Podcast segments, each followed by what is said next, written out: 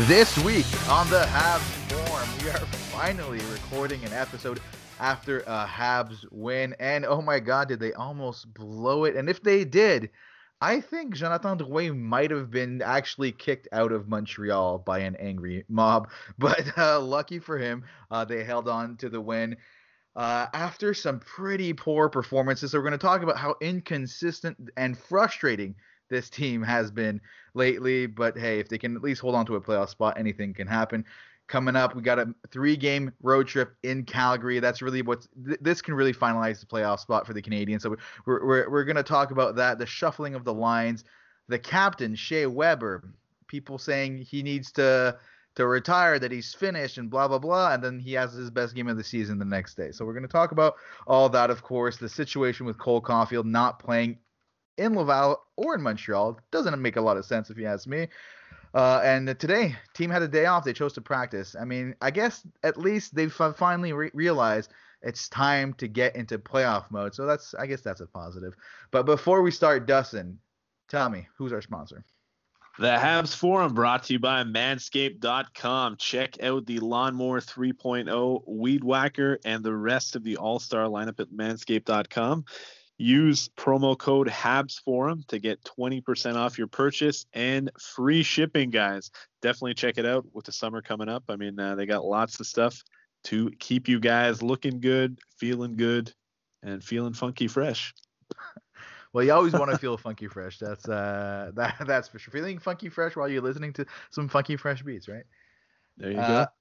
All right, so let's let, let, let's get uh, to it. I mean, we won't, won't touch too much on on the on the previous games, but like since the last podcast, uh, there were there were four games. The two one win against Calgary, which I mean, uh, it's been a while at this point. I mean, so but almost a week ago. I don't know about you, but my my memory from a week ago isn't that good anymore. But uh, they almost blew that game, uh, and uh, I mean, it was tied until late in the game, and then they get a, a goal late to win it, which was huge because it's against Calgary, but not that convincing of a game. And I, I don't know if you remember, but at the end of the podcast on Wednesday last week, we were saying they better come out flying after that pathetic performance. Not exactly what happened, but they still pulled off the win. But then a pathet- absolutely pathetic performance against Ottawa. That four nothing loss against Ottawa was absolutely disgusting. Honestly, I was ready to give up on the season after that game. I was, I was like, against Ottawa again. That was unacceptable. Like, I'm getting mad just talking about it again. For whatever reason, I mean, I don't know. Who knows why? Ottawa seems to have the Canadiens' number this season. But, uh, yeah, I mean, like you said, I mean, what it, – it was just like, what can you even say about that game? And even the game after. I mean, the game on uh, on Monday when they played the Oilers, uh, well, the first yeah. game against the Oilers, the four one loss. I mean, back-to-back just terrible losses. I mean, like you said, when after uh, – you know, when we did the, the last podcast after the Flames game, Game. You know, they obviously had a really bad game in that first game when they lost four to one last Wednesday. Uh, you know, we, we wanted to see an inspiring performance from them. Not exactly what we saw from them. It was it was a really about, boring. Took them about a week to get an inspiring performance. Uh, exactly. I mean, uh, you know, I mean, it, at least the, the second game against Calgary, I mean, it was a, it was a really boring game, one of the yeah. most boring games of the season. But yeah. at least in that game, they were able to pull out the uh, the W. But, uh, no, I mean, uh, you know, two games back-to-back, not obviously not what you wanted to see from them. But uh, at least they got it last night. I mean, they almost coughed it up there at the end, but uh, but a good win. But, I mean, before we move to last night's game, the game against Edmonton, the, what I found most frustrating about that, well, first of all, watching on the R D S feed, I know you don't usually watch on R D S, but they wouldn't shut up about how the Canadiens have shut down Connor McDavid the whole season. And but like they've talked about it most games, most of the recent games against Edmonton, because it is like interesting, the stats and all that. But they were really, really, really pushing that narrative on Monday. It's like they wanted the hockey gods to be like, you know what? Well, screw you. Connor McDavid is going to take over this game with ten minutes to go in the game. And I mean, I, I, I don't know. Like, the, not everyone believes in those superstitions or saying the word shutout at the end of the shutout and stuff like that. But I feel like that was just asking for trouble. But the thing with that game that was so frustrating, so they got a lucky bounce.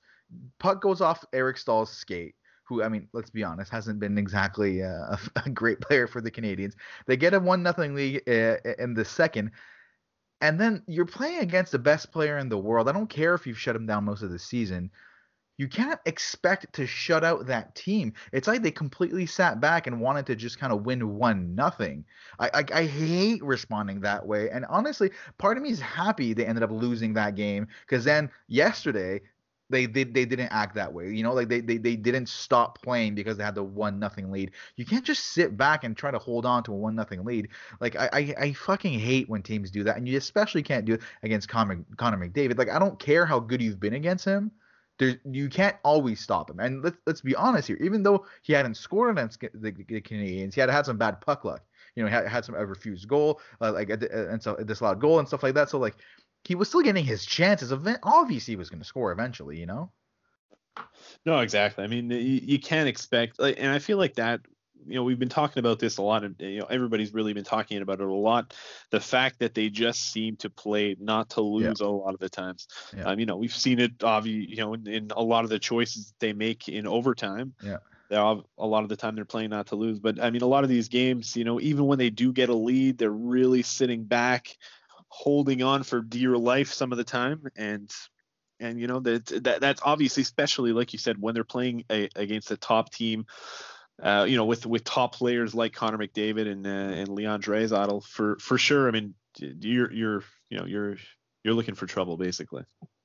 It's just like I don't necessarily think that Dom Duchamp is telling them to sit back when they have that one nothing lead. Like, I don't know, I'm not in, not in the dressing room, but it's really like I'm kind of disappointed with what we've seen from Duchamp so far. It's it's not really not what I thought, like the type of coach we would get out of him in those types of shit situations. Like, of course, he's still he's still a rookie as far as being a head coach in the N H L. So so maybe it's growing pains. And I, I'm really hoping that that loss and the way they lost that game was a wake up call, because then the next day that the the, the the media quotes and all that, I mean, It, it was it was not pretty. I mean, there was was there was the Jonathan Drouin quote where he basically was asked about only having two goals on this season, and he said something along the lines, "Well, there's there's another column to the to the right of that. Have you looked at that one?" Basically saying, "I have a lot of assists and all that." But I mean, I, I guess that's kind of a clever answer. You should still have more than two goals there, John, Jonathan. Like, come on. But then the Weber uh, response, which which a lot of people didn't like, uh, from uh, f- from the captain. That uh, that we all saw, and I mean, I really didn't like what, what Weber had to say, but and I we've been critical of Shea Weber. He had his best game of the season yesterday, so he did answer the bell after being called out. That's for sure. Oh, absolutely, yeah. I mean, he, you know, he definitely. He, I mean, he. When was the last time he had a great game like that? I mean, who knows? I, I don't remember, but yeah, I mean, you know, a, a lot of people. Uh, on Habs Twitter, you know, I mean, obviously they didn't like, including us both, that we didn't like what uh, what he said.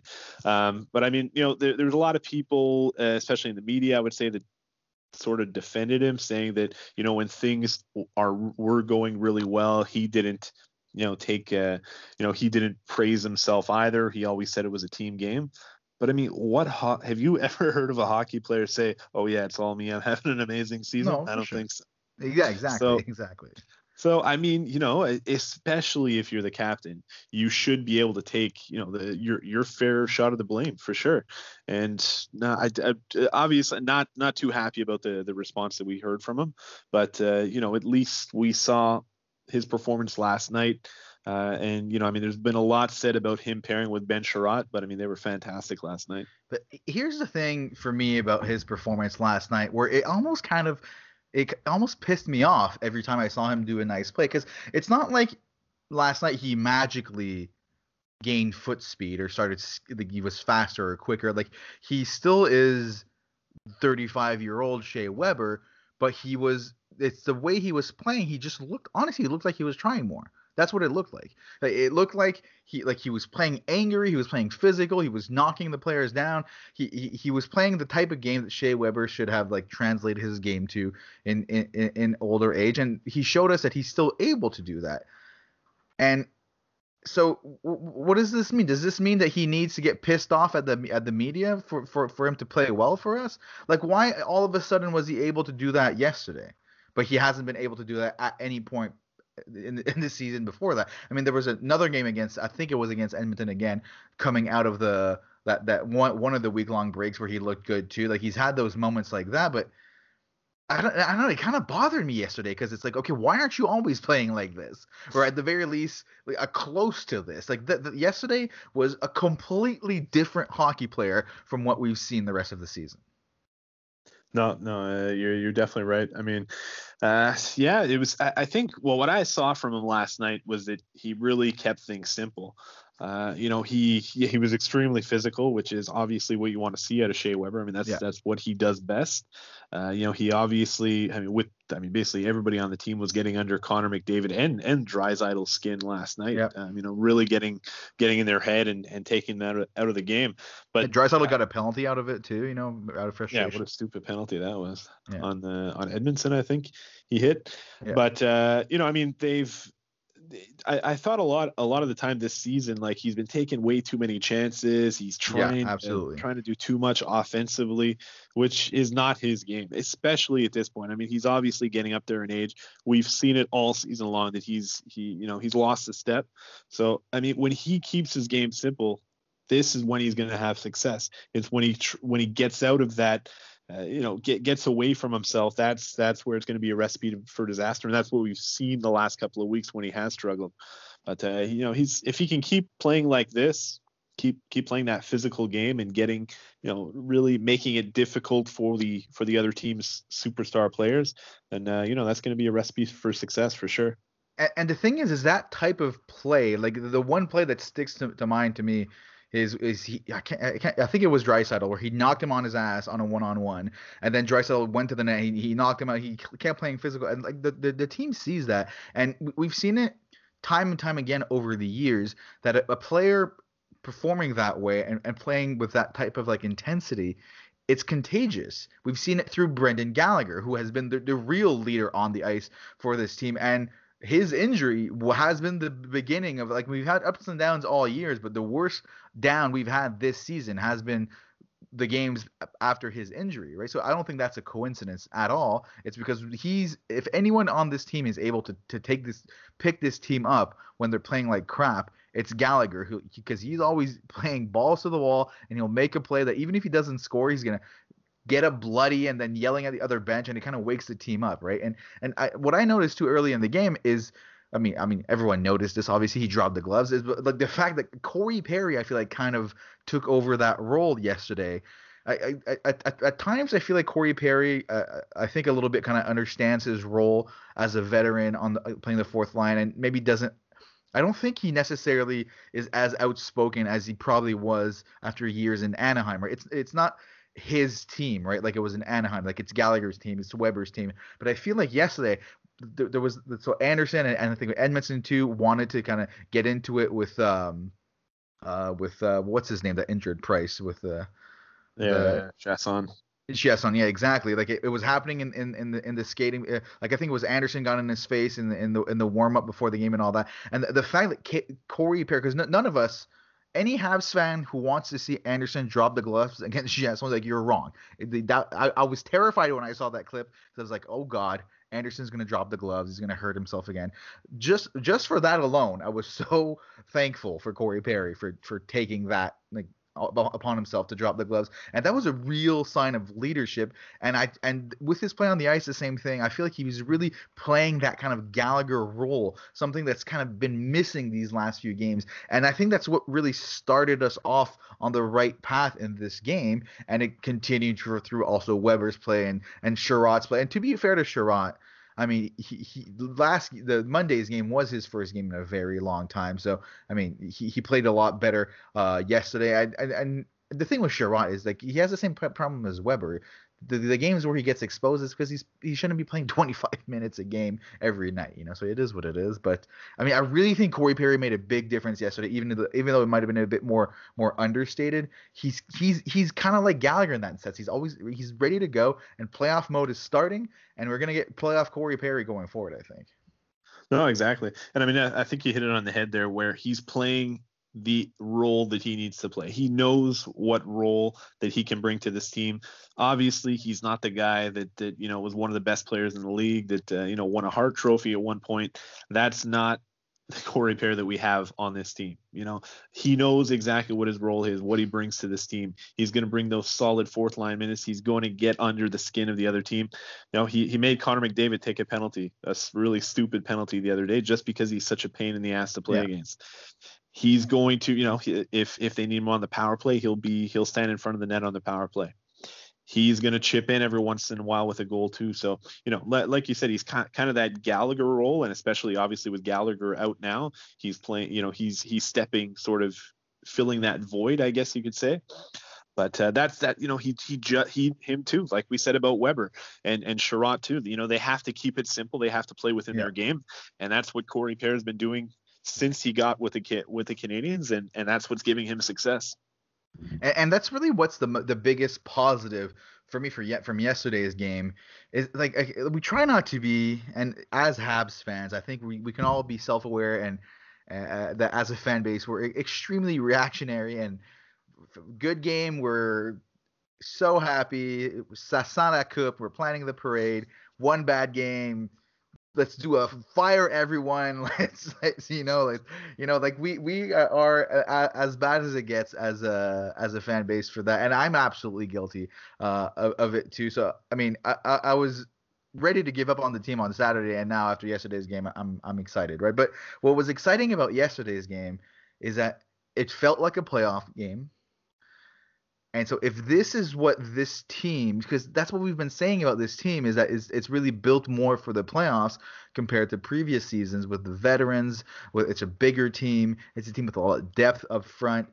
So if this is the type of game they can play when it's what, quote unquote playoff hockey, it gets me pretty excited to to, to what it's going to look like when it, it is time for the playoffs and, and for, for the last stretch, because I mean, we're, we're going to talk about it a bit more, but these next three games, if you're not looking at it as playoffs games against the Calgarys, I mean, you, you don't understand what's going on in the standings. Those are big games coming up, and the fact that it's three in a row, I mean, I'm getting sick of only playing the Canadian teams, but this end of the season is where we're going to see where it can get really exciting, that you're always facing the teams you're you're kind of fighting for a playoff spot with, you know?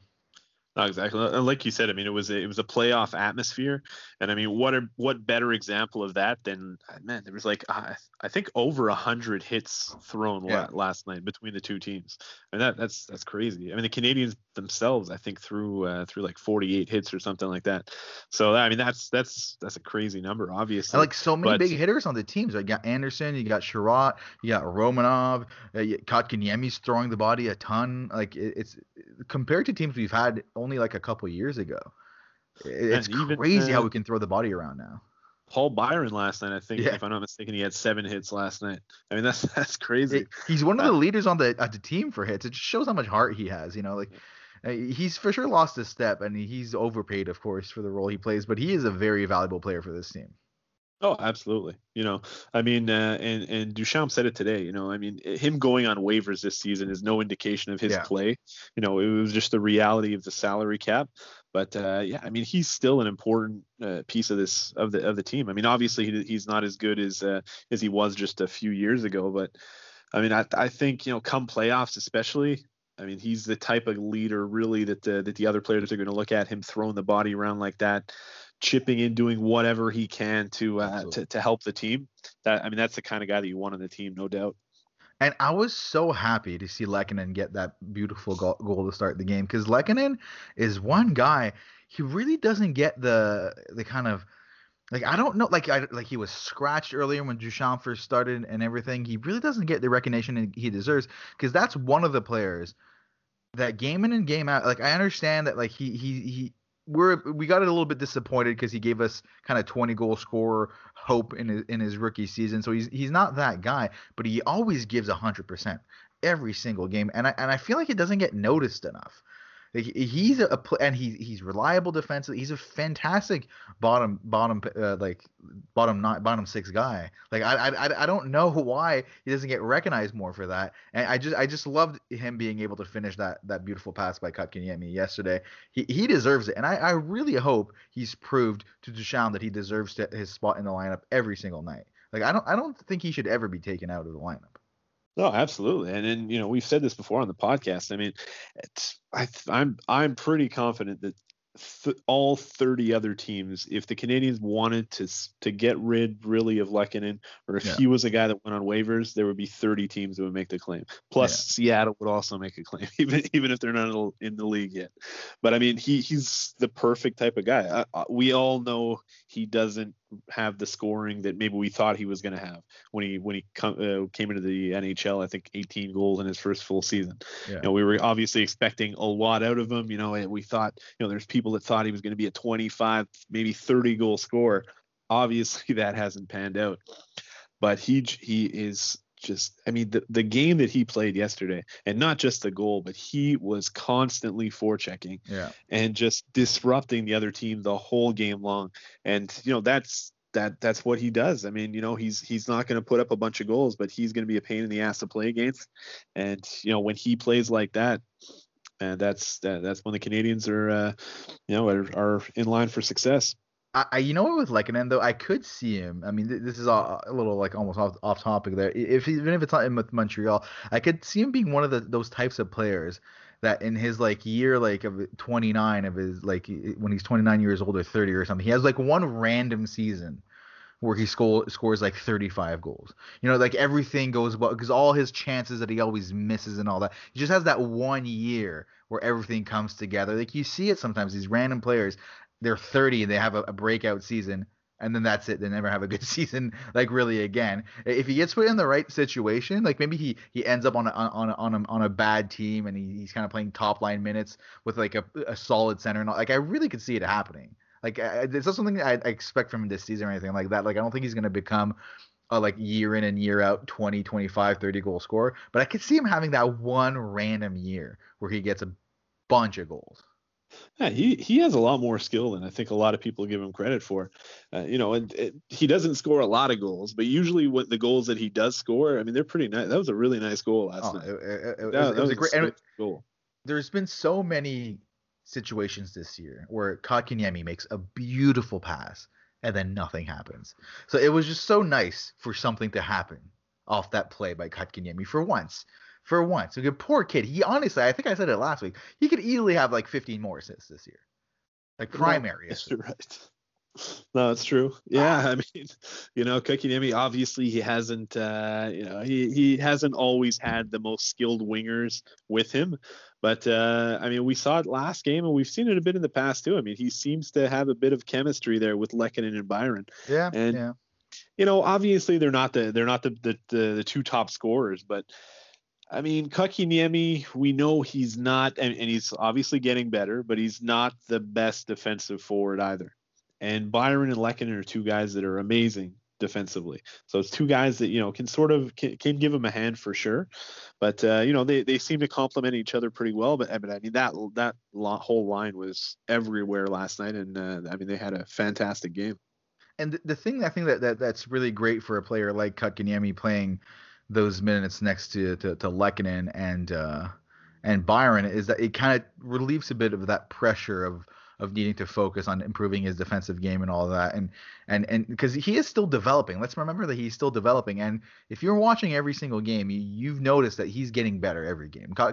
He keeps getting better. He's throwing the body around more and more, and he's just making some beautiful passes here and there. I mean, we've talked about it last week, the release on this shot. I mean, we all see it. That, that's the next thing. That's the thing that I hope in the off season, all, all he does, all he does the entire off season is work on getting a quicker release and just kind of like not thinking thinking about it so much. And I mean, it, you, it, you can count to, to five, you know, like you can count five Mississippis from when you can tell he's gonna shoot and when he actually shoots the puck, you know.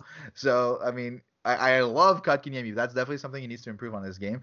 So I mean, I, I've been upset with his line mates at times, but like it's it's we have to be realistic with these two young centers in Kotkaniemi and Suzuki, who we, we've asked for so much. Uh, and because they did so well in the bubble last year, we expected a lot this year. But of course, in a, in a in a long season, in in a condensed season like this one, it, it's a lot on their shoulders, and it's a lot, it's a mental grind for them. So it, it's normal that there's ups and downs, and we've seen it with Suzuki too. Although Suzuki, the the great positive with him, even though he seems to be like up and down, he's still putting up points.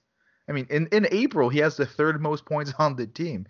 So, I mean, if this is a bad season by Nick Suzuki standards, I think Nick Suzuki is going to have a pretty solid year, a solid career.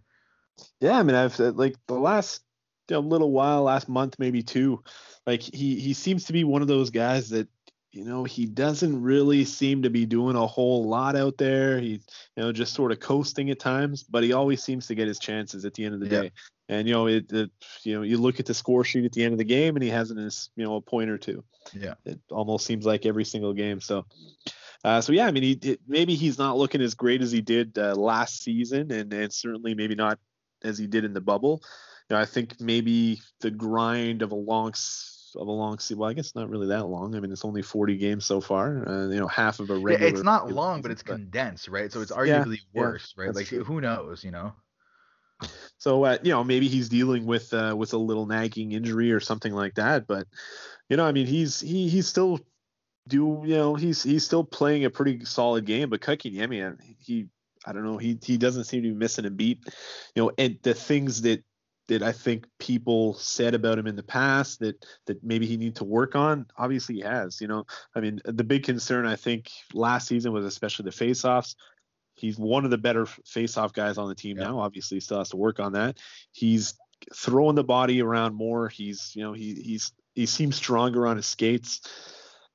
I mean, is he man? And he's still what twenty, twenty-one years old. I mean, he's he's got a lot of development in front in front of him, and I mean, he's only going to get better, especially when when when you're dealing with a, a big center like that. one hundred percent You know, he needs to grow into his body, and man, like, very few elite big centers, you know, talking about six three and six two, six three, six four. Like very few of those elite big centers, like, like right away came out came into the league and and and and were amazing. You know, like they always take more time to to to, to develop. So it, it's, it's and he's developing. If you're watching the games, he's getting better. I'm really I'm I'm still confident. Like if we're gonna talk, let, let's let's compare Suzuki and and uh, and, and Kotkaniemi. I mean, Suzuki, I think the fan base is pretty confident that we're gonna that he's gonna be good. There's no concern there. But I feel like Suzuki's like his floor is, is very high, but like his ceiling is limited to an extent. I I, I think Kotkaniemi's ceiling is is is is higher than Suzuki's. If he really reaches his full potential, he will be the number one center on this team, and he could be a top center in in the N H L as long as he wants to learn. He wants to get better. Like you said, when he's he he things are noticed that are lacking in his game, he makes an obvious effort to improve those things. And if that continues, every, like every season he fixes those little things, that's when he's going to develop into a great player. And that, that's why I was saying previously that like this season at the end of the day is still a transition season.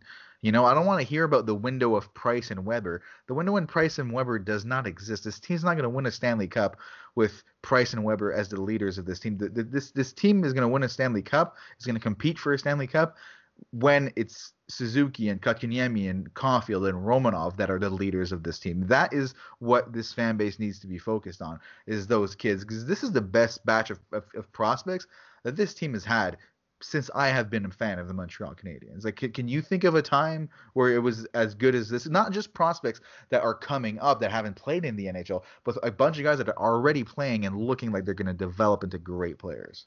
No, definitely not. I mean, uh, nowhere even close to to the to the prospects and the young kids they have now.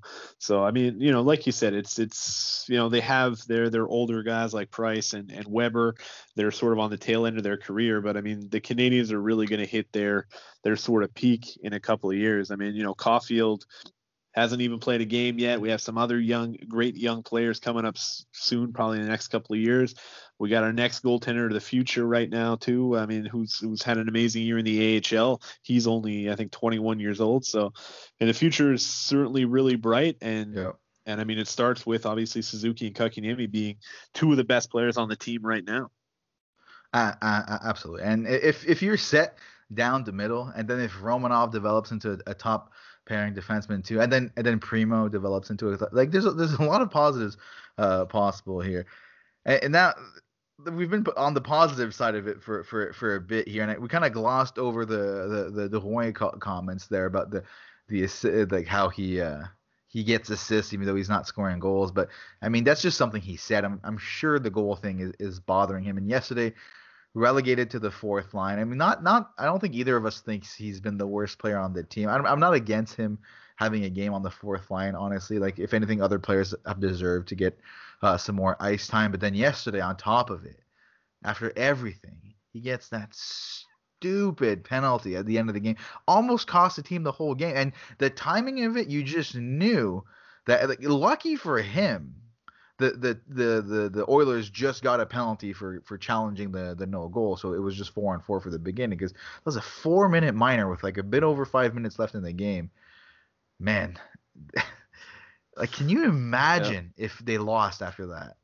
Oh my God! Or even if they just tied it up, you know? And yeah. uh, I mean, you know, how, you're already sort of in the doghouse. Yeah. And I mean, what way to just really, you know, piss off the the, the head coach and, and the fans and everybody more. The Canadiens just scored to make it four to one. The uh, you know, they they had challenged, so they and, and lost the challenge, obviously, the Oilers. So they just so they get the penalty.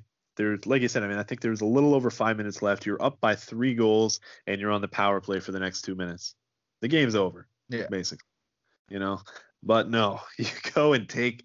I mean, I've, I know high sticking, like, you know, it's it's always sort of a, it's, it, you know, you have to be con- in control of your stick, but at the same time, I mean, like, it's always sort of a fluky thing that happens, yeah. you know, for whatever, I you mean, know, is the, the blood rule, just I think, him. is completely stupid. It is. It is. It, th- that is like, that is um maybe the, the rule I find the dumbest in, in, in the N H L. It's, it's just completely random. And any rule that's completely random. Oh, so he's bleeding. It, it, it, Cause it doesn't mean that the high stick was more like aggressive or anything like that, you know, but Correct. like, like you it said, wasn't you have to be like you tried stick. to injure him or anything. Right. I mean, But the, the thing, like you said, you have to be in control of your stick, though, because I feel like it was a situation where he was kind of going all out, which you, you don't want him to stop playing late in the game. But like, there's like read the kind of context of the game. But he's thinking, oh, this is turning into a blowout. I'm on the power play at the end of the game. Sorry. Yeah. Maybe I can finally get my goal. Maybe I can finally get the goal that I've been I haven't gotten the last uh, for the last two months or however however long it's been.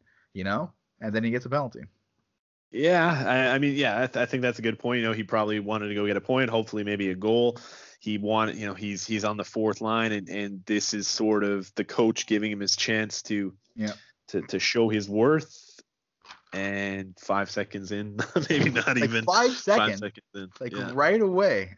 Oh man, right away. Uh, and yeah, like you said, I mean, it almost that four minutes almost ends up costing the uh, costing them their lead. But, oh, man, that, that would have been a disaster if if they would have tied it up. Like, I don't know how he gets gets back from that. Because, like, we know, like, like we, we, we love Dwayne. Hasn't been – like, he's looked really good at times this year. But the same, same thing that's plagued him since he's, he's been with the Canadiens is it's it's the consistency. And he clearly has an issue – with his confidence. Like there, there's clearly something there that he, that you talk about having, you know, getting the monkey off his back. Like he has a gorilla on his back right now, you know, like, and, and he feels it and it affects his play. And it's, he's had opportunity. He had one yesterday. He was alone with the goalie. And it's like every single day game in, in our, in our group chat, there's a moment where we're like, oh, Dwayne. We're like, dude, yeah. we just want you to get, like, we feel bad for you, you know? But it's just the longer it takes, the worse it is, you know. And then now it starts. The media is, is like for, for, for the French media to turn on. It, it's that's that's the double-edged sword of being a French Canadian in Montreal. You know, you do the slightest little good thing and you're the best player ever. And but if you if you if you if you go two months without scoring a goal, you're gonna hear about about it a lot. But I, like, well, like you said, it's sort of a double-edged sword. But like, I feel like there's like they have their Their uh, well, the, the expression in French is the chouchou there. Yeah, their like, favorites. Like, yeah, like they, they, their, Dano is definitely uh, it seems like a bit of a favorite versus versus yeah, I mean, Drouin. Dano went like what twenty-five games. He went. I think. But they're, whole they're not the same play. No, like you know course. what I mean. Like Dano no. can go a whole season without scoring a goal and still be a very valuable player to this team. You know what I mean?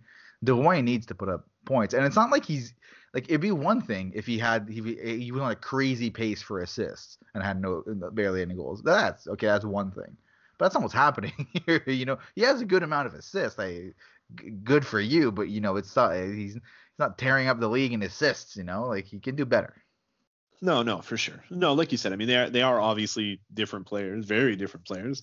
But, uh, but I mean, I, I, lately he, there, I mean, it's no secret he hasn't been playing very good. But like I, I felt like at the beginning of the season he was, he was getting it a little, little uh, unjustly. But, um, yeah, yeah. but yeah, obviously not doing him do, doing himself any favors last night.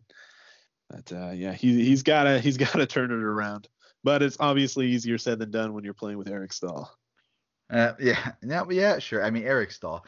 Uh, he, here's the thing. Like, first of all, the first game he gets in Montreal, he he, he scores the overtime winner. So obviously that was very exciting. But the the thing is, is I really think that the Eric Staal problem is that they at first they were trying to use him. They were making the same mistake with him as they've been doing and they continue to do with Shea Weber. You know, playing him like he's ten years younger than he is. When he was acquired, we talked about how. Oh, great the team needed depth on the fourth line. And look, faceoffs is not a nothing stat. And in April, Eric Staal is the best centerman uh, on, on the Canadiens as far as uh, faceoffs go. He's at fifty-four point two percent, and no centerman, like a player that strictly plays center, has a better faceoff percentage. So that's not nothing, and that, and that can be very valuable in in the playoffs. And but that's the thing, he, he needs to be used in very, very restricted minutes and spe- specialty roles, maybe a big face-off at the end of the game, and like play him in, in like easy situations and for him and all that. But like that's it, no, nothing, nothing more. Yeah, no, definitely, exactly. You know, they had, like you said, they have to play him in a limited role, sort of like uh, you know, the same sort of principle that that, Cor- that they're doing with yeah. Corey Perry. You know, he knows his role, he's playing it exceptionally. And I mean, Staal, you know, like you said at the beginning, I, I think he had even had some minutes on the second. Uh, lines. I mean, anyway, yeah, yeah the fourth, fourth line center, that's where he should be playing. Exactly. You know, and like the power play, I don't think it's, it's like I feel like they're trying to d- they use him the same way they use Corey Perry on the power play. Okay, like when when Eric Staal was good on the power play, he didn't have the same role as Corey Perry. You know what I mean? It's like it's yeah. not like Eric Staal and Corey Perry are the same player because they were both good at the same time. Corey Perry has always been amazing in the front of the net. Even when he was at the top of his game, that's where he got a lot of his goals. That was never Eric Staal's game, so he's not going to all, all all of a sudden transform into that. Like, don't don't put Eric Staal on the power play. No more Eric Staal and barely any Shea Weber anymore in the power play. Give Shea Weber a nice little break on the power play and put Romanov off there. Romanov did get some minutes on the power play. Not a lot, but he did get some yesterday, which was nice to see. Because I want to see more of that. Rom- there was no reason why Romanov can't be on the power play. None at all. No, exactly. Uh, I mean, Weber, you know, he's he's obviously not doing it at this point. The Canadiens don't exactly have an abundance of uh, puck-moving defensemen either. Uh, but, uh, no, Romanov, you know, the chances that he has got on the power play and, and when he is in the in the offensive zone and he has the has time to move the puck around, I mean, he's, you know, he, he looks good for sure. So, I mean, hopefully he hopefully it's a sign of things to come and he'll get more of a chance. Moving forward. And the thing with, with Weber is the thing is like his, his his slap shot is just not what it used to be, and he's not gonna score the booming shot like he has at times. He's gonna get lucky here and there, but it's not consistent enough to be worth it on the power play. And it, the thing is, it's not just that he can hurt the team on the power play. It's it's a perfect opportunity for him to get less minutes, because if he can play the way he played yesterday defensively, and that's you want him on the P K, you want him knocking people around. He's going to play a lot of minutes because they want to play him against the best, like the players on the other team. And if he plays like he did yesterday, I mean, I'm fine with that. But then let's not forget, he's still older and can't play thirty minutes a game. If you're going to do that with him, then you can't have him out on the power play constantly. I know the power play is not minutes that are as hard on, on, on, on like the, on the offensive team, generally speaking, you know, cause he can spend, if they spend the whole time in the offensive zone, you know, he, but still, you know, give him that time to fucking take a little nap on the bench. Then he'll be nice and rested to then kill a penalty to, that Drouin takes on the power play. You know what I mean? No, exactly. I mean, you want to start limiting, limiting his minutes, right? I mean, you know, Petrie seems like the more he plays, the better he gets. And uh, I mean, especially with John Merrill, I mean, I understand last night was his first game, so maybe that's why they wanted to sort of limit his minutes. Yeah. They only played, I think, like thirteen minutes last night. But, uh, you know, the thirteen minutes he played, He was he looked really good playing beside Romanov. You know, I thought they complemented each other really well.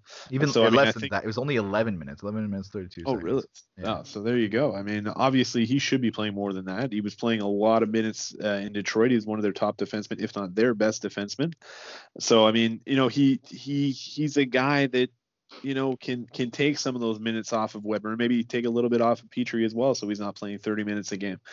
Uh, you know, we saw Eric Gustafson on, was on the ice the other uh, the other day in practice. Uh, I think he was skating by himself.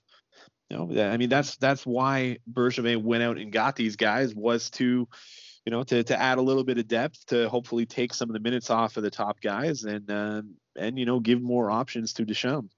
See, that's the thing. If Merrill and Romanov can develop some chemistry, end up being a pair that is, is, is that uh, at the very least Duchamp feels confident in, maybe then he will, he'll be able to play that line more, play maybe more like what what is Romanov's average ice time right now? Let me let me pull it up real, real quick. sixteen thirteen, which which isn't that low, but like for a defenseman, isn't that high. So you add a couple minutes to that, and then it's same to to, to Merrill, and then all of a sudden you don't have Ben Sherratt playing twenty-three minutes a game. You don't have Shea Weber playing twenty-three minutes a game, and then and then just that just makes everyone's play that that much better. You know that that. that uh, Just just do that, please. It, it just seems so obvious because we loved what we saw from Shea Weber yesterday. Of course we did. But we also know he can't do that every game for thirty minutes. He just he just can't. No, exactly. You know, and, and you don't want to want to burn him out here either. And then uh, then he's got nothing left for the playoffs. Exactly. You know, you, you gotta you know you gotta you know cut their time a little bit. No, and, and I mean, Merrill and Romanov, they should be playing, you know, if they can play a solid seventeen, eighteen minutes a game, I mean, that that's exactly what you want to see. I mean, I think that that would be perfect for them. And then you can cut Weber's minutes down to maybe around twenty minutes a game, which, you know, I think would be huge for him, you know, instead of playing twenty-five minutes. That way you can keep him fresh and keep uh, Petrie fresh, uh, fresh as well. So, you know, that's why you went out and got these guys. Let's give them more of a chance. I mean, Merrill should definitely be playing a lot more than eleven minutes. So now, what's going to happen with Gustafson now? Like, is like, how does he? I, I kind of don't get the Gustafson move more. Like, unless like we talked about it before, and I know you don't like the idea of playing with seventh defenseman. I guess depth is always good in case there's injuries. But now we have this whole situation where we can't call up Cole Caufield in case there's an injury. I mean, right now, I'd rather not have Gustafson and be able to call up Cole Caufield. You know what I mean? That just seems like that was poor cap management there. Yeah, it's um. Well, I mean, yeah, it was a bit of a, a bit of out of left field, especially after they got Merrill. Exactly. But uh, but I think you know. Well, first of all, I mean, I definitely no. Like you said, I I hate the idea of playing with seven defensemen. I I think it's pretty stupid, to be honest with you. Then you're obviously only playing with eleven forwards. You don't have four full lines. And even Duchamp said it the other day. He did say, oh, yeah, it could be a possibility playing with seven defensemen, but that he thought that it sort of disrupted the flow of uh, of your lines, which I which is why I don't think it's a good idea. It, it's generally something you see because because there's injuries. It's not something you choose yeah. to do usually. Yeah, exactly. If you have a defenseman that's maybe uh, you know that, that that's injured uh, but is is going to play in the game, maybe sort of thing. But um, yeah, I I mean I think Gustafson. Obviously, I mean they gave up nothing for him. They gave up a seventh round yeah. pick. Um, Like you said, I mean, maybe not the, the, the, the best move cap-wise because, you know, obviously now they can't call up Caufield. Uh, but I think maybe the process, the, the thought process was obviously to add some extra depth there on the left side with a guy that, that has obviously was having a terrible season in Philadelphia, but he's had a lot of success in the past. Um, he had a season where I think he had like over sixty points. Obviously, they're not expecting that out of him, but if he can bounce back and, and I mean, the Canadiens need a puck-moving defenseman. So. They do, but like the thing is, is this team clearly loves Ben Sherratt, right? Because like we talked about right away, he was put next to Shea Weber, and even though they had a good game yesterday, I don't think that's a good move. But like, I don't think that that's going to change or he's going to be moved out of the lineup. Edmonton's got that like crazy plus minus season going. He's not going to get moved out. Like obviously, Petrie and Weber aren't going to get moved out. Romanov better not get benched because I won't be happy. So then it's just like, are you just going to rotate Kulak, Gustafson, and Merrill? Depending on the matchup and all that. I mean, at some point, I'd just like to have one of those guys get some chemistry with Romanov, if you know what I mean. I mean, yeah, I guess well, you can have Romanov sit here and there, but I don't know. It, it seems odd. I, I don't know. Yeah, no, it it definitely does. I mean, well, I think Merrill is probably going to be the the long-term uh, guy beside Romanov. I think he's the, probably the one that complements Romanov the most. Uh, yeah. Roman, you know, the, Merrill definitely of the three defensemen is is the – is the more defensive-minded guy, so that that'll offer Romanov a little bit more chance to uh, to play more of an offensive game. Uh, I I thought Gustafson could could definitely make some sense beside Weber. because, you know, that, that way Weber would be playing his def- defensive style of game, and that, and then that way Gustafsson could really do his thing offensively. But that only works if to... you lower the minutes, though. You're not going to start playing Gustafsson like twenty-five minutes next to Weber. No, definitely that, not. You know, no, that's a recipe no, exactly. for disaster. No, yeah, no, I definitely agree with that. You know, but if they can, uh, if, if they could play twenty minutes a game, I think that wouldn't be too bad. You know, Gustafsson and Weber, and then you have Petrie and Edmondson playing, you know, maybe twenty-two to twenty to twenty-two to twenty-five minutes a game. That would make sense. But uh, yeah, I mean, they have, you know, obviously with all these options now, uh, Duchamp has a lot of different combos that he can throw out there, and and they're they're going to be fine if they have to deal with any injuries. Um, you know, so it's, it, I mean, it's going to be interesting to see how, how he, well, assuming he does get into the lineup at some point, where exactly he's going to fit in. Well, so that's, cause that's the thing, like Caufield, first of all, like I know once the playoffs come that he can, he can, he can play, right? There's no cap at that point and all that. That's why they'll be able to, to, to, to slot in Gallagher too and all that. But I'd like for him to get a couple games in before the playoffs roll around. You know what I mean? Like I, I would rather his N H L debut not to be in, in, in the playoffs. I mean, I'd still want him to play in the playoffs, but I don't know, just, I, like, I don't know if you agree, but like part of me is just like, you don't want his first game to be in the playoffs. You want him to get a little bit. And now he's not playing at all while they are playing in Laval. Like, I hope that the fact that, that Laval had a game and Caufield was still here just sitting in the press box. I mean, sure, it's good for him to get practice time learning the, the system and all of that, but I still think it'd be better for him to be playing. But I hope it, the fact that they did that is because they are confident they're going to be able to get him in the lineup sooner rather than later. Yeah, exactly. I mean, uh, no, I, I don't care where he plays. It's in the N H L or the A H L. He yeah. should not be sitting in the press box. Exactly. He, he needs yeah. to play hockey.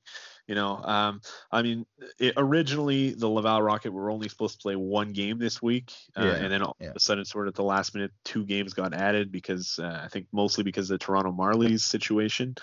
Um, so, so I mean, you can sort of, you know, forgive that.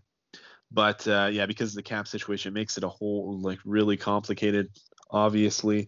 Uh, but yeah, whatever. If he, if his first N H L game is in the playoffs, if I'm not mistaken, P K Subban's first N H L game was in the playoffs, so oh, that enough. turned out pretty well.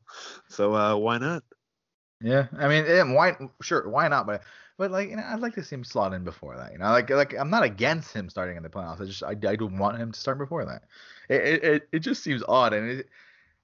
Then let him like, like then I want him to play in, in the A H L. Let him go have fun with uh yeah. with Ryan Poehling. Well, all of a sudden he's an amazing uh, amazing prospect for this team again. There you go. And as far as um, Cole Caufield goes, from what I understand, is with uh with Primo as the backup goalie, they can't afford Caufield in the lineup. But if Lindgren is the backup goalie, then they can afford him. So what you would think is probably going to happen is that Primo is going to be starting in nets on Friday. Uh, and then you'll probably see him get sent down to the taxi squad and Lindgren get called up to be the backup to Allen on Saturday. And then hopefully we'll get to see Cole Caufield play that. So that would be the, the, the cap is so complicated. I'm going to assume what you said makes sense. Well, like, especially, especially with the Canadiens being so hard, yeah, hard up again. I know. It's just like I just like what if like let's say Merrill keeps playing well and just doesn't get out of the lineup. Like imagine Gustafsson doesn't play at all. You know, there's no injuries, lucky enough to avoid injuries. And then it was like I don't care about losing the pick. I just care about how it just got up so close to the cap that they can't uh that they, they can't like play confident. And what, what's kind of really frustrating here too is is there always a limit on call-ups, or is this uh because of the COVID season thing? Because the Canadiens only have one call-up left, which is kind of annoying. Like, no, there there is always a always a limit. Uh, is after it the always trade post deadline. Uh, trade deadline? Yeah. But why? Yeah, and, like, what's the point of that? Well, that's so uh, so like teams that are out of the playoffs already don't just call up a bunch of young players and lose all their games. That's the thought process behind it. I guess. You know, agree with agree with it or not, but that that is what the thought process is. Because, like, a guy, like, I mean, at the same time, I'm kind of happy that Ryan Poehling is going to get to finish off uh, the season in the A H L, even though this is kind of a write-off season, of course, because there's going to be no playoffs or anything. But he's having a monster year. And and part of me thinks, like, I'd be, I, I'm just kind of curious to see what he would look like in the N H L. Absolutely. I mean, yeah, you know, I mean, there's a lot of people, including ourselves to a certain extent, sort of writing him off uh, after last season, just with the way that it ended. you know, he there was a but lot he didn't of touch the ice during the bubble. Exactly. Well, he wasn't. Yeah, he wasn't even with the team on the bubble. So it's. You know, I mean, Al, Alex Belzil was playing ahead of him, so that obviously wasn't a good sign. There was, you know, some some questions. We don't know exactly what happened there, but uh, maybe that he wasn't showing the dedication that the Habs wanted to see from him. There, there but, were rumors that he maybe wasn't in the best shape and all that. Who knows what's true and what isn't? But it, if it was, it sounds like he took the criticism to heart and was out to prove something this year. Yeah, he, he's tearing it up. I mean, if if you know if, if you watch the Laval Rocket, I mean, you see a whole new player. I mean, he's got uh, I think twenty points in twenty-six games so far. After you know a pretty bad season last year with the Habs, he had like two points in twenty-seven games, and I think thirteen points in like forty games with the Rockets. So obviously he didn't put up great numbers, but I mean, he's he's playing like like a man possessed out there. Like his goal yesterday was, and I know the A H L, the level is not as high, but it's still like professional hockey players. The goal he scored yesterday was a beautiful, it's a goal scorer's goal, as they say. You know, like he he he's looking like if he, like I don't watch the, like the the every single Rocket game, but I, I catch the highlights as much as possible and all that. And these plays that he's put, pulling off, I mean, he he's looking fantastic. I mean, uh, are are we back to talking about Poehling as a legitimate like prospect for the Canadiens? Like it looks to me like he's one hundred percent going to be playing on the Canadiens next year. So w- what does that mean for the other roster decisions the team needs to make? Uh, that's, that's a good question. You know, I mean, there's there he he could potentially slot in at center.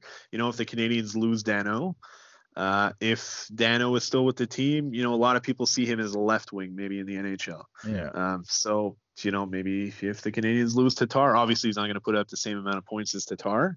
Of course, he's uh, he, he's he's going to be a good two lot two way guy. But uh, and the, the Canadiens are also going to lose someone else to the expansion draft, of course. That, I mean, I I, I would be I, I would, expecting it to be a defenseman. I think like if we base ourselves on what happened in the last expansion draft and all that, but it could very well be a forward too. So there's going to be some spots open for sure. But I mean, I'm looking forward to it. I think I'm I can't believe I'm excited for Ryan Poehling again. I know it's it's it's exciting. Maybe I I think ideally, you know, probably best to keep him down uh, in Laval anyway for the rest of the season. Yeah, he's having so sure. much success there. Let him finish off his season and and you know I mean uh, maybe gets a call up in the playoffs. You know, if he plays, we'll see. You know, obviously he'll have to do uh, we'll have to see with injuries and that. But but definitely heading into camp next season, you know, he's gonna he he's putting himself in a pretty solid position to make the team next year out of camp. So what does this mean for, for Jake Evans? I, I feel like Jake Evans kind of got a raw deal here because he wasn't doing bad. I mean, if Jake Evans was winning fifty percent of his faceoffs since the beginning of the year, I feel like things would be looking very different. And that must be so frustrating for him. That's the only reason he's not – you know what I mean? Because he, he wasn't looking bad at all. No, no, definitely not, especially, you know, when they first got Eric Staal. Right when when he was obviously in quarantine, yeah, that was uh, you know two of the three best games Jake Evans yeah, played in sure. months. But I mean, you know, it, it is what it is. I mean, you're if you're going to be a fourth line center, and Evans is never really going to be more than a fourth line center. Yeah, he can he can chip in every once in a while, but he's never going to be a guy that's going to put up a lot of points. If you're a fourth line center, you have to win faceoffs. If you can't yeah. do that, then you know it is what it is. Yeah. Hopefully in the off season you'll work on that. Um, You know, I, I mean, I, I think he'll stick with the Canadiens. He'll be one of those, you know, uh, fourth line or extra forward type of guys. But I mean, he's he's still a great player. Definitely on the P K, he's he's a huge asset. But the, the faceoffs is what's killing him. I mean, I mean, it's a it, it like you said, it, it it is what it is. I mean, he still seems like he's definitely an N H L player. But it, like, I feel like his. If it's not here, maybe it'll be, it'll it'll be elsewhere. But like, I, don't know, I just kind of feel for him, like a. He did He did everything right. He's a good story and all that, you know. And he was he was still doing well with, with the Canadiens. And like, the, here's the thing: Staal, I'm liking his faceoff wins, but overall, like, who's overall played better, Eric Staal oh, or Jake, Jake, Jake for Evans? Sure, one hundred percent. I mean, Eric Staal, yes, he has two goals. He had that great goal in overtime in his first game with the Habs. Yeah. But aside from that, he has been terrible. Aside from the the faceoffs is the only thing that he does right for the yeah. Canadiens. Yeah. Everything else, I, I feel, is it's been really bad. It's, it's constantly like you, turning the puck over. You notice him on the ice because he's in going in slow motion. It, it seems like he's just he's just coasting out there. Like it doesn't yeah. even seem like he's trying sometimes. But it's weird because like Perry kind of gives that same like vibe, but then but he but it works for him because he, because he's such a smart player. Like Perry doesn't look like he's going like balls to the wall constantly. You know what I mean? Like yeah, he, he, he he but he's a smarter player, and it's just like I don't know. Maybe Eric Staal relied more on his raw talent than a guy like Corey Perry did, you know? So so so it's harder for him to, to make that that transition. I, I, I'm not ready to fully, fully, fully, like, kind of give, give up on Eric Staal. I just think we have to, you know, like like we were saying before, just make sure we use him in, in the right way. But he, he's only a year removed from, like, but I guess that's what everyone's saying about Shea Weber, too. Like, players just fall off. But, I mean, he didn't, I didn't think he looked as bad yesterday. Uh, and a lot of the older guys didn't look as bad yesterday. And yesterday was a playoff game, right? So it's like it, it, the reality of the COVID, like everyone with COVID is, even if you're not a professional athlete, we're all having a hard time getting motivated to do like our, our day-to-day things or do our go to work and all. It, it, it weighs on everyone, and it weighs on N H L players too. So I'm, I'm part of me is kind of wondering if some of these veterans kind of don't care about the re- regular season that much right now, and we're gonna see uh, some some different kind of game game game play out of them come playoff time, you know? Because if you if you talk to Buffalo fans, they, they were talking about Eric Staal like he he hasn't cared for a while, but we were all saying, well, whatever, I wouldn't care if I was in Buffalo either. But you know, it's a different season, and what we saw yesterday. If that's the playoff level going to the next gear, then this this team could make some noise. It, it, it, it's we said at the beginning of the year, it's a team built for the playoffs. No, absolutely. And yeah, you know, I mean, sometimes we, we've seen that over the last couple of games, over the last couple of weeks, that the Canadiens really seem like they're they're not trying that hard, you know, even when they every do... single game against Ottawa, basically. Yeah, yeah, basically. But, uh, yeah, I mean, last night we definitely saw what they can do in playoff hockey. And now the next three games are going to be against the Flames. This is one hundred percent playoff hockey. If the Canadiens lose these three games, they're in a whole lot of trouble. If they win these three games, then they're they're gold. They're, they're set. And it's not just Calgary, too, right? Because you look at Vancouver, and they won their first game back from the bubble. Everyone already wrote them off. But Calgary, uh, Vancouver have – what, five games in hand on the Canadiens, and they're ten points behind? I mean, the odds of them winning all five of those those games in high in hand are low, but I mean, it, the possibility is there. Like, if the Canadiens look more like they did on Monday or Saturday the rest of the year versus how they looked yesterday, there's a very real possibility that, that, that they're going to miss out on, on, on the playoffs. So yeah, these next three games, it's it's playoff hockey. It, it's it's kind of exciting because it's like three in a row against Calgary. It's like a, a, a mini kind of playoff round before the playoffs. So let, let let's talk about predictions. What which team are we going to see in these in these next three games? Are we going to see the Canadiens from yesterday, or are we going to see the Canadiens from the, the the few games before that? I think they're going to come out flying. Uh, yeah. Calgary, if I'm not mistaken, is playing tonight. Um, oh no, I could be wrong about that. I thought they were playing Ottawa, but apparently Ottawa's playing Vancouver. Um, so well, I think I mean th- I think we're going to see the team that they that we saw yesterday. Um, it's going to be really interesting to see tomorrow if pre, uh, you know, if uh, if Primo's in nets. I'm really looking forward to that. Yeah. The season he's had in in the A H L. Same. But uh, yeah, it's it's. I mean, I'm yeah, I'm definitely looking forward to it. I think they're, you know, I think they're going to win two out of three. And I think if they win two out of three, I think we got to be happy. I think you know that's that's a good, you know, as, as long as they come with two, uh, come out with two wins. You got to be happy with that, and I think that's what we'll see. Yeah, two two regulation wins hopefully, and so yeah, they Calgary hasn't played since uh since Monday. They've been in Calgary since then. I mean, the schedule might have changed. I know the schedule's been like fluctuating. Like, it's so hard to keep up with the fantasy teams because all the changes because of the Vancouver stuff.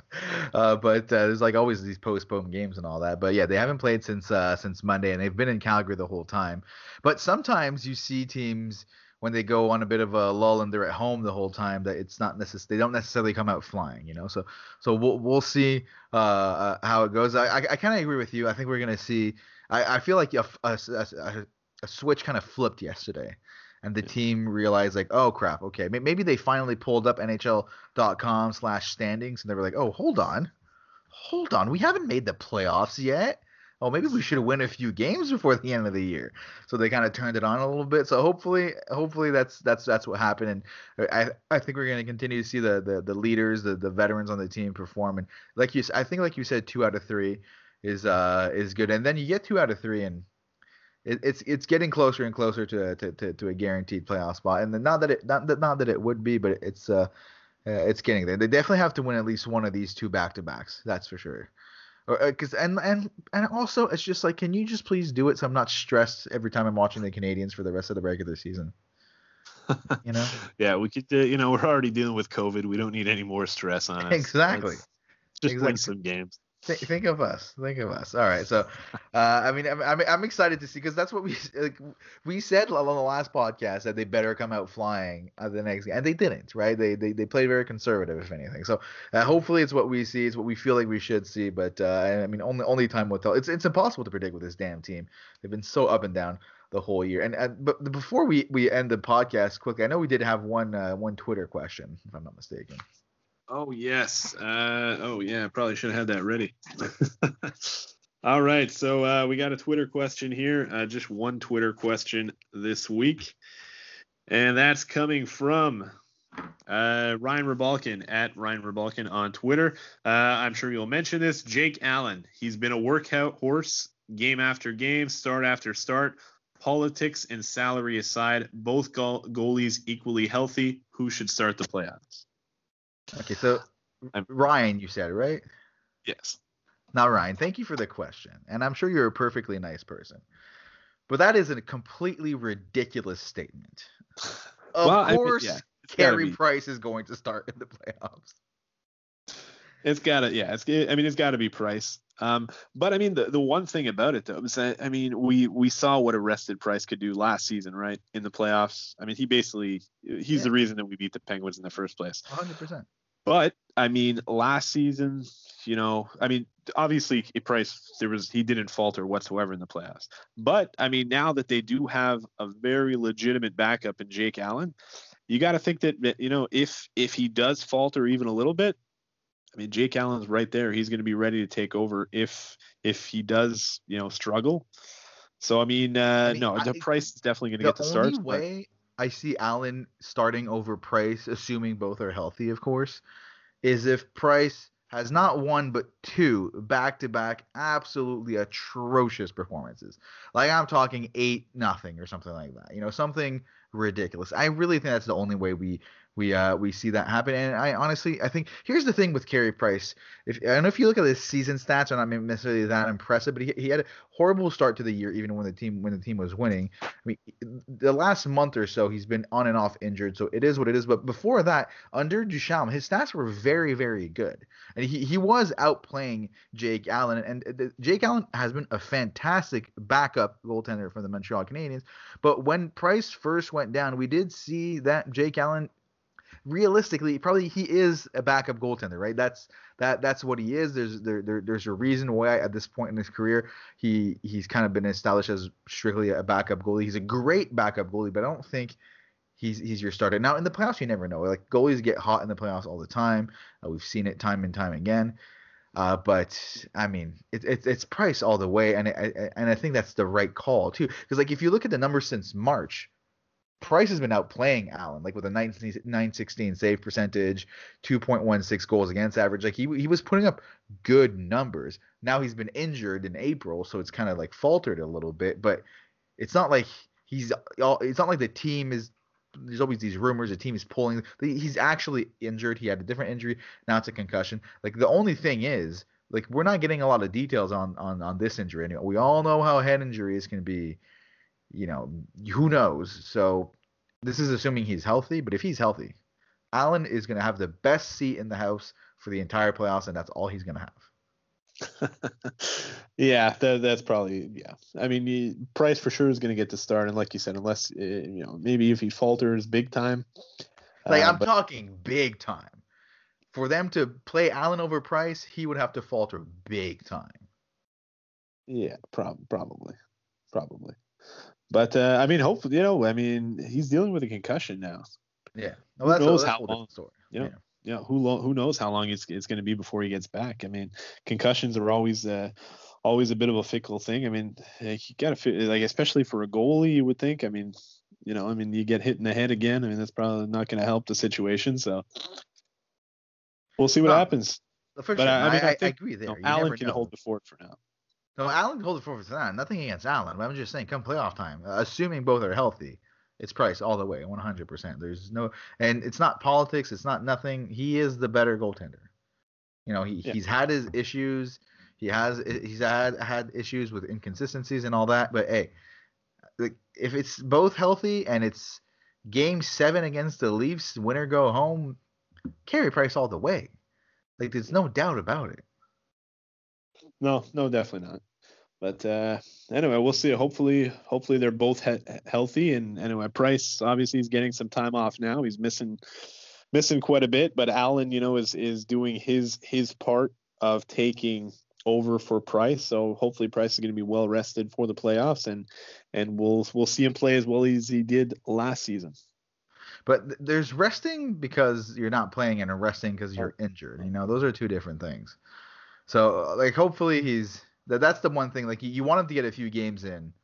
Like, hopefully he's ready to go at least a, a week and a half before the playoffs. You know what I mean? You want him to get a few starts before the playoffs.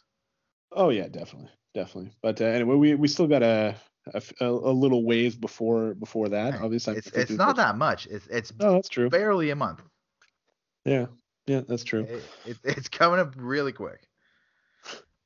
And, uh, I mean, that's probably for the best for the Canadiens because it's probably coming up too quick to give them a chance to choke this playoff spot. So, and then against the Leafs, who knows? They're great at choking in the playoffs, so they actually might have a chance. Yeah, you never know, especially with their goaltending. Who knows? Ah, yeah. I mean, I guess the the Jack Campbell story is uh, they, they they were already calling for him to be a, the Vezina candidate and all that, and it's, it's already it's already falling through. Uh, I mean, it it is what it is. I mean, I, I mean, we like to make fun of Leafs fans, but it must be hard, honestly. Like if it, it like as much as it would suck to lose in the first round to the Leafs, imagine you're the Leafs, and then they then they and if they lose to the Canadiens in the first round, oh my god. Oh man. Oh, that'd be hilarious. I can't wait. All right, so I think uh, uh, that does it uh, for uh, for for this week's episode. I mean, we'll be back next week after those three Calgary games. Hopefully, we're going to be in a in a good mood again after at least a couple wins against Calgary. So, uh, as always, thank you for listening, and uh, we'll talk to you next week.